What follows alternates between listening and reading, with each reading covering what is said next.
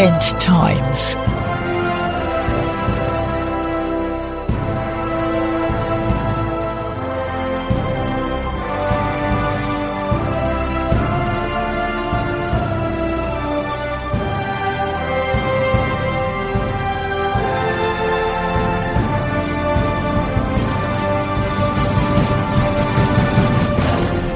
Okay then, Andrew, can I ask? I suppose to some extent I am interested in the politics behind battles and the geography behind battles. Megiddo, plain of Armageddon, is actually in the middle of Israel, fairly close to Mount Carmel. The armies of the world are all over the place and marching towards implies immense journeys through difficult territory. I'm interested when I read about the improvements that are being made to the Silk route which is an overland route from mm. China through the Himalayas across the top of India and then into the Middle East it could be an alternative in the future for trade mm-hmm. with vehicles as opposed to sending things in ships. At the moment, it is a composite route which can actually be driven. Mm. You probably need a fairly rugged vehicle to do it. So these armies coming from various different parts of the world seems to be quite a major thing. There must be a reason for them coming they must have a purpose. They're coming yeah. to actually fight in a battle. So why is the battle going to happen? Who is the battle against? We know the reason why. What we don't know exactly is the reason the Antichrist gives. We are told in the book of Revelation that there are frog like demonic beings that also perform signs and wonders to deceive the world and they succeed in deceiving the world. And as a consequence of that, the armies of the world gather together at Armageddon. So, in my novel, I've taken the approach that because the Bible says that the Antichrist will have this falling out with the city of New Babylon, coupled with Satan's desire to destroy Jerusalem and to meet with Jesus and destroy Jesus, all these working together, supernaturally, demonically inspired, satanically inspired. Really, Satan is in charge of all of this. And he's gathering these people together to this one location in Israel because this is what Satan hates. He hates Israel.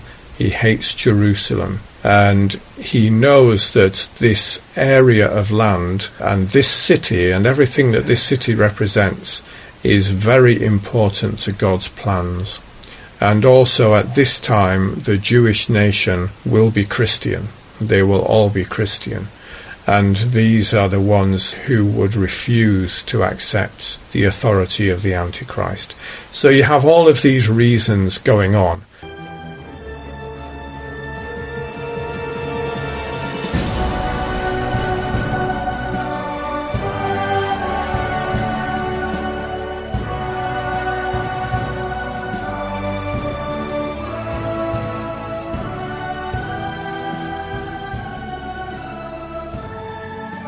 In my novel, when they gather together at Megiddo, Armageddon means mount at Megiddo. This mountain or hill does not exist in Megiddo at the minute.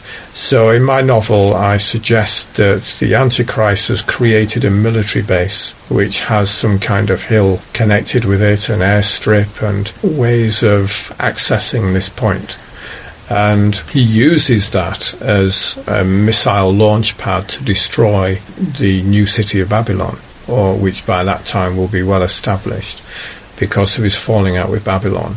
And at the same time, he then weaponizes all the armies of the earth to then march against Jerusalem at the same time, just after destroying the city of Babylon.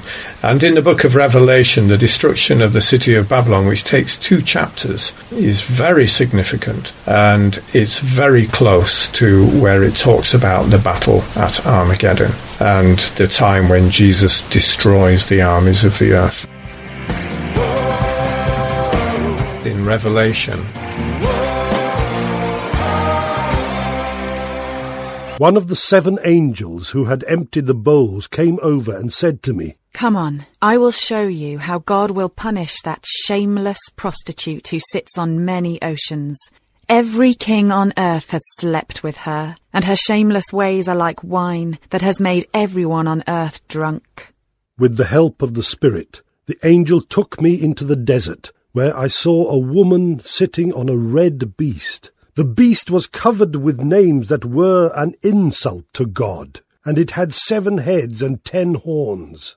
The woman was dressed in purple and scarlet robes, and she wore jewelry made of gold, precious stones, and pearls.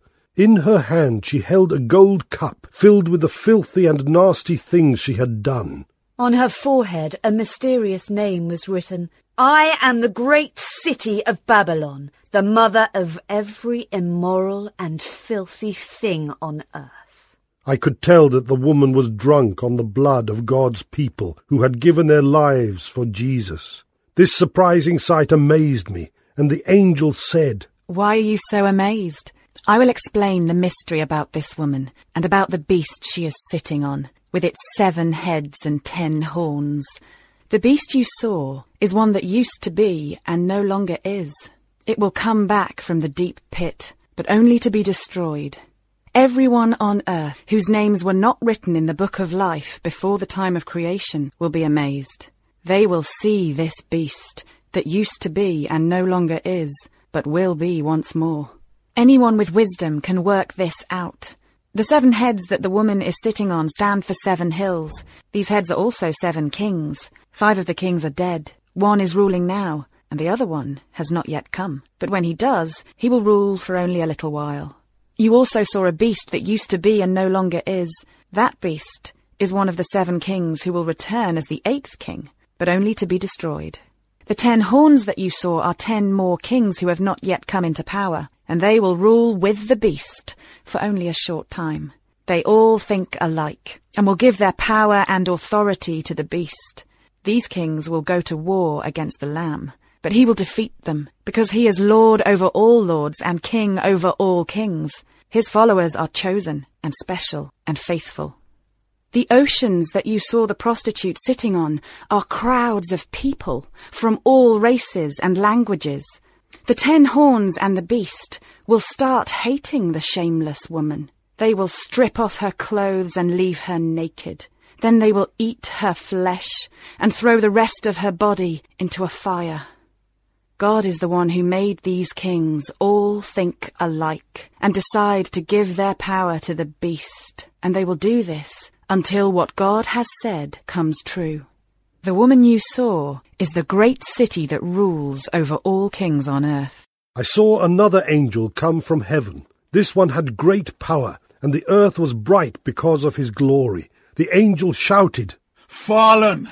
Powerful Babylon has fallen, and now is the home of demons. It is the den of every filthy spirit and of all unclean birds and every dirty and hated animal. Babylon's evil and immoral wine has made all nations drunk. Every king on earth has slept with her, and every merchant on earth is rich because of her evil desires. Then I heard another voice from heaven shout, My people, you must escape from Babylon. Don't take part in her sins and share her punishment. Her sins are piled as high as heaven. God has remembered the evil she has done. Treat her as she has treated others. Make her pay double for what she has done. Make her drink twice as much of what she mixed for others. That woman honored herself with a life of luxury. Reward her now with suffering and pain. Deep in her heart, Babylon said, I am the queen. Never will I be a widow or know what it means to be sad. And so, in a single day, she will suffer the pain of sorrow, hunger, and death. Fire will destroy her dead body because her judge is the powerful Lord God. Every king on earth who slept with her and shared in her luxury will mourn. They will weep when they see the smoke from that fire. Her sufferings will frighten them, and they will stand at a distance and say, Pity that great and powerful city. Pity Babylon. In a single hour her judgment has come. Every merchant on earth will mourn. At the moment, the plain of Megiddo is a very large, very flat area in the northern part of Israel. Babylon itself somehow is associated with Iraq on the Euphrates south of Baghdad. There were excavations going on at the time of the Iraqi Second War the army invading Iraq were given instructions to not destroy anything in that area because of its archaeological significance. One of the wonders of the world was the Hanging Gardens of Babylon. Yeah. Which was an immense structure built with immense richness um, in that area. So I can understand the armies coming to that type of area because of having some annoyance with Babylon and overflowing into the plain of Megiddo, having some form of intention to do something to Jerusalem, which is probably 20, 30 miles south of the plain of Megiddo. And of course, Jerusalem is God's favoured city. The Jews are God's favoured people, but Jerusalem is the holy hill on which the Temple of David was built, uh, which is in ruins at the moment, but there's the Wailing Wall and there is the building of the new temple which creeps into it somehow or other. So somehow Satan and his armies focus on destroying Jerusalem and Israel and having this battle in Megiddo seems to be understandable mm-hmm. that it could happen. You, you, obviously understand a lot more through uh, diving into the book of Revelation and these things. This battle associated with Armageddon and the day of the Lord, which is prophesied endlessly throughout the Old Testament and uh, spoken of in the New Testament, they connect together beautifully being the same occasion because as the Antichrist then marches against Jerusalem, Satan, who's very much involved in this, will be aware that Jesus will stand upon the earth on the day of the Lord. And um, this Day of the Lord and the battle associated with Armageddon is put together in, I think, a very useful phrase. It's called the Battle of the Great Day of God the Almighty. This is one way it's described. The battle of the great day of God the Almighty. So within that you have the battle of Armageddon, which is a big battle, and the day of God, the day of the Lord. It's the same event, the same occasion.